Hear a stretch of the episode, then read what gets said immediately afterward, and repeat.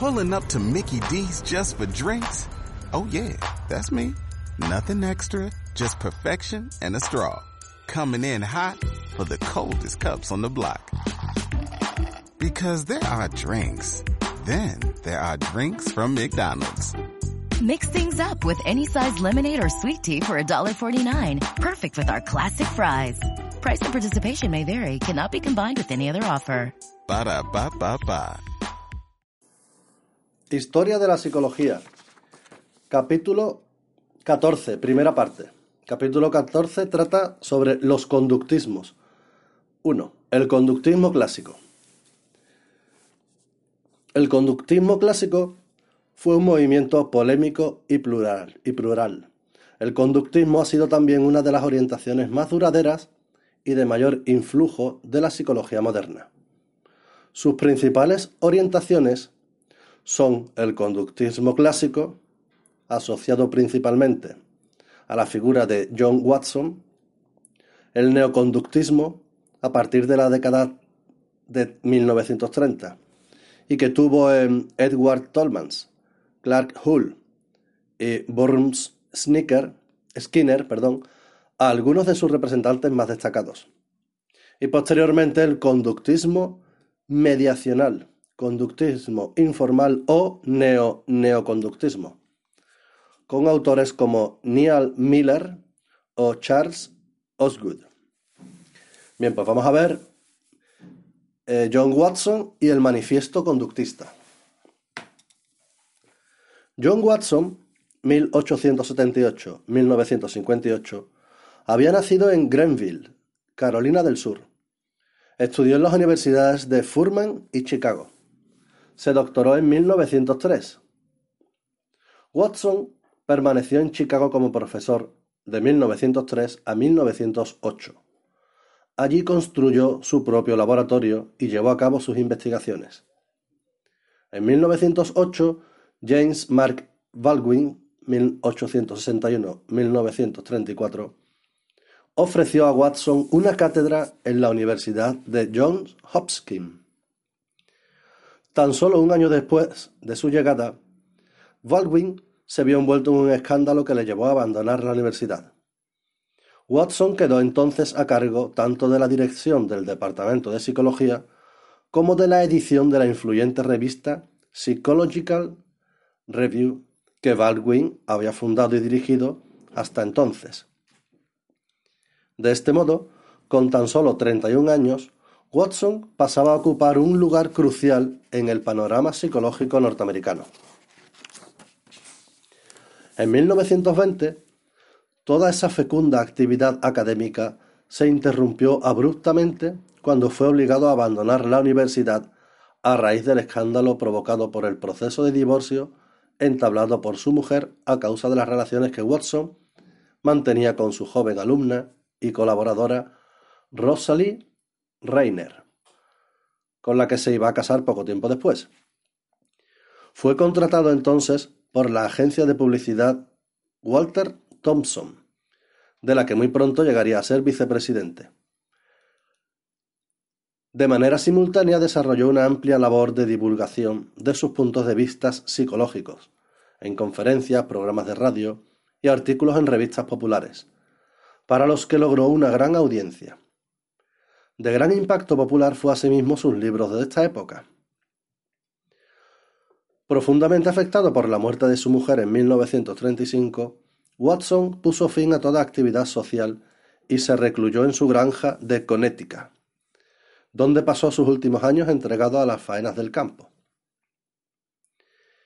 En 1912, en la Universidad de Columbia, de Columbia fue donde realizó por primera vez su famosa declaración programática titulada La psicología tal como la ve el conductista un potente alegato contra el modo usual de entender la psicología publicado el año al año siguiente,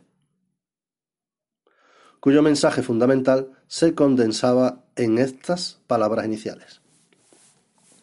La psicología, tal como la ve el conductista, es una rama experimental puramente objetiva de la ciencia natural.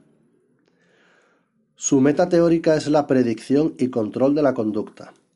La introspección no forma parte esencial de sus métodos, ni el valor científico de sus datos depende de la facilidad con que se presten a una interpretación en términos de conciencia.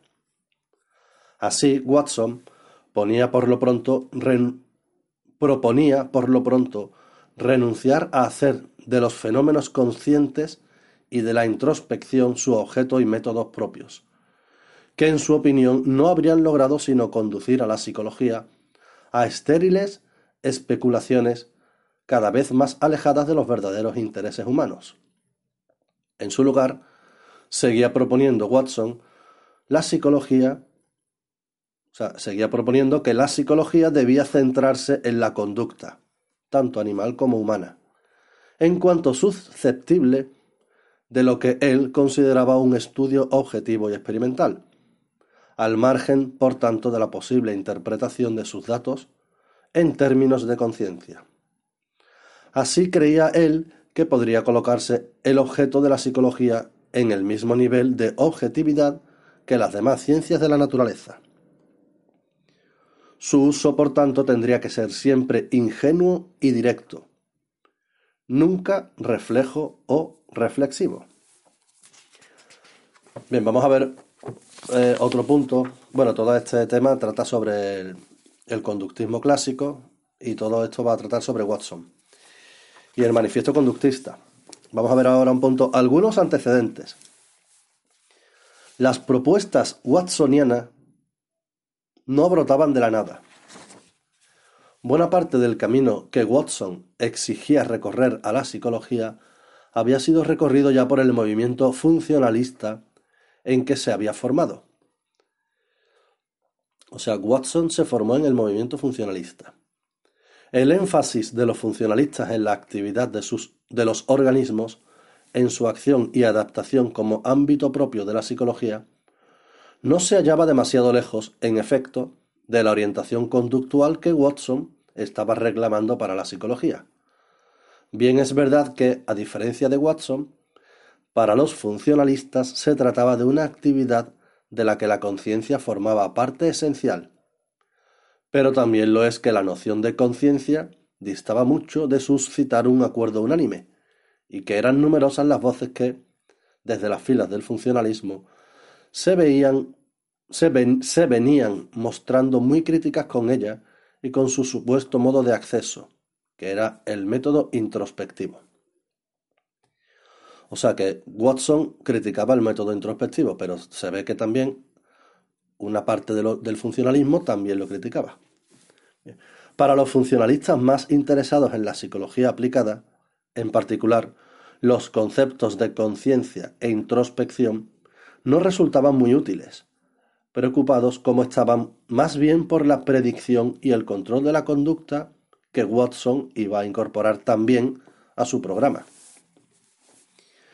De este modo, la idea de que la psicología pudiera llegar a prescindir de la conciencia y de la introspección había ido haciéndose progresivamente más cercana y familiar a los funcionalistas durante los primeros años del siglo. Y así lo reconocía explícitamente el propio Ángel, o sea, Ángel, que apuntaba a la posibilidad de que el término conciencia terminara cayendo en desuso del mismo modo en que lo había hecho en el pasado el término alma. Del funcionalismo, o con más precisión, del evolucionismo que el funcionalismo había adoptado como marco teórico, procedía asimismo otra de las ideas básicas del programa watsoniano, que era la de la continuidad psicológica entre el ser humano y el animal, que Darwin había explorado en su estudio sobre la expresión de las emociones en los animales y en el hombre. En él, Darwin, esto fue en, eh, Darwin lo hizo en 1872-1984. Bueno, en él Darwin defendía la continuidad evolutiva de las emociones desde sus formas más sencillas, o sea, en los animales, a las más complejas, que es las emociones en los humanos. Un argumento que sirvió de legitimación e impulso al desarrollo de una tradición de investigación sobre el comportamiento animal originariamente centrada en la comparación de las capacidades psicológicas de las distintas especies. Nacida y cultivada en Inglaterra, como vimos, o sea, esto lo vimos en los temas anteriores, por figuras como Romanes y Joyce Morgan, la psicología comparada arraigó pronto también en los Estados Unidos, donde encontró enseguida el respaldo de los psicólogos funcionalistas, que confiaban en encontrar en ella un sólido soporte empírico a su convicción de la utilidad de la conciencia para adaptarse al medio. Las críticas al método, que según vimos adolecía para algunos autores esta primera psicología comparada, llevaron a muchos de ellos a intentar dotar a sus investigaciones con animales de lo que a su juicio era un mayor rigor, tanto metodológico como teórico o conceptual. Watson, que había hecho sus primeras armas precisamente en el ámbito de la psicología animal, iba a dar a estas medidas un sentido claramente objetivista y a renunciar así al uso de la problemática noción de conciencia tanto en la psicología animal como en la humana.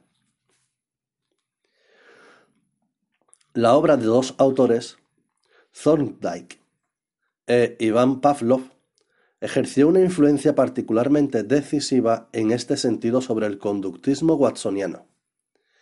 De Edward Thorndike, 1874-1949, eh, nos será preciso recordar algunos de sus rasgos más salientes, de su enfoque, que es, esto es sobre lo más saliente sobre el enfoque de Thorndike. Eh, su asociacionismo, o por decirlo mejor en sus términos, su conexionismo, ya que lo que Thorndike hablaba no era de la asociación de ideas, sino de la conexión entre estímulos y respuestas, en una clara anticipación del programa conductista, como el propio Watson reconocía. También su mecanicismo, su experimentalismo, su cuantitativismo, etc. todos estos son enfoques, o sea, rasgos salientes del enfoque de Thorndike, que, claro, que, que después cogió también Watson para su programa conductista. Repito, el asociacionismo, pero visto como términos de conexionismo. O sea, en, en, relación a que se refería a conexiones entre estímulos y respuestas, no a asociación de ideas el mecanicismo, el experimentalismo, el cuantitativismo, etc. Su actitud objetiva, en fin, que le llevó a proponer la conducta observable en primer plano y a utilizar para investigar los procedimientos susceptibles de ser replicados en las mismas condiciones por otros investigadores. Estos fueron también eh, hechos que, o sea, métodos que utilizaba Thorndike, del que Watson pues recogió información para su desarrollo en su programa conductista. Bien, pues se trata, como puede apreciarse, de rasgos asimismo característicos de la psicología que Watson propugnaba. Con todo, las referencias de Thorndike a estados de ánimo de sus animales como la satisfacción, el malestar o el enfado eran aún para Watson residuos de un subjetivismo mentalista que seguía pareciéndole inaceptable. En eso se distanciaba Watson de Thorndike. En, los estados de ánimos, como la satisfacción, el malestar, el enfado. Pues bien, continúa. La obra de. Ahora vamos a hablar sobre Pavlov. La obra, la obra del fisiólogo ruso Iván Pavlov, 1849-1936, representa una vuelta de tuerca adicional en la dirección hacia el objetivismo que Watson andaba reclamando. Pavlov, que se había distinguido por los trabajos sobre la digestión que le valieron el Premio Nobel de Fisiología y Medicina en 1904, advirtió en el uso de sus investigaciones que la salivación de sus animales no tenía lugar solo al contacto directo con la comida, sino que con frecuencia se producía anticipadamente cuando los perros que utilizaba como sujetos experimentales simplemente veía el alimento u oían los pasos del experimentador al traérselo. Bien, pues esto, bueno, estos experimentos de Pavlov ya lo hemos visto en otras asignaturas. Era sobre lo de estímulo condicionado, estímulo incondicionado, todo eso. Bien, pues continúa. La investigación sobre el condicionamiento llevada a cabo por Pavlov y sus colaboradores del Instituto de Medicina de San Petersburgo no se ciñó solo a la de la formación de las respuestas condicionadas, sino que abordó también toda una serie de fenómenos relacionados, como la extinción, la generalización, la recuperación espontánea o la discriminación de respuestas, claro, que han pasado a formar parte del acervo psicológico de nuestros días. Los experimentos se caracterizaron además por incluir la adopción de escrupulosas medidas para neutralizar la influencia de variables extrañas a los experimentos, o la utilización de una sofisticada técnica de recogida de saliva. Esto se está refiriendo a Pavlov. La obra de Pavlov se dio a conocer en los Estados Unidos en 1909 y despertó un gran interés entre los psicólogos norteamericanos. Watson, que vio en ella un modelo de objetividad y precisión en la línea de la conciencia de la conducta que él mismo defendía, esto es, de una conducta entendida exclusivamente en términos de la influencia de estímulos externos y sin referencia, por tanto, a ningún mundo interior subjetivo, pues Watson adoptó el método del condicionamiento de Pavlov, que, perdón, adoptó el método del condicionamiento que Pavlov proponía para estudiarla, convirtiéndolo en pieza fundamental de su programa. Al impacto recibido de Pavlov vino a sumarse muy pronto el del también ruso Vladimir Bechterev. Frente a la atención prestada por Pavlov a las respuestas glandulares, o sea, lo que, lo que provocaba la salivación, Bechterev centró la suya más bien en las respuestas motoras, propugnando una concepción de la conducta humana que permitía entenderla como un conjunto de reflejos motores desde sus niveles inferiores hasta los superiores o de mayor complejidad como el pensamiento que según él dependería de la actividad de los músculos del habla, como posteriormente iba a sostener el mismo Watson. Bien, todos estos autores que hemos estado viendo, que comparábamos con Watson, pues es de donde, digamos, parte, gran parte de la base que Watson utilizaba para su teoría conductista, para el desarrollo de sus pensamientos conductistas. Bien, ahora aquí ya para terminar este primer audio, dice, en suma, las propuestas watsonianas eran menos revolucionarias de lo que con frecuencia se ha, se ha querido suponer. ¿Acaso su mayor novedad residiera en el ardor propagandístico que Watson puso en defenderlas, incluso mucho tiempo después de retirado del mundo académico? Tal vez ello pueda explicar el escaso eco que tuvieron inicialmente. No hubo, pues, entre los coetáneos de Watson la conversión masiva y repentina al conductismo que se ha sugerido a veces. Serían más bien psicólogos más jóvenes de la generación siguiente quienes llegaran a identificarse con el rótulo de conductista y empezaran a adentrarse por el camino que Watson había, desbrozado. Lo hicieron, sin embargo, produciendo desde el, principio versiones del conductismo notablemente distintas. Bien, pues hasta aquí la primera parte del capítulo 14 de Historia de la Psicología. Capítulo 14 que trata sobre los conductismos. Uno, el conductismo clásico.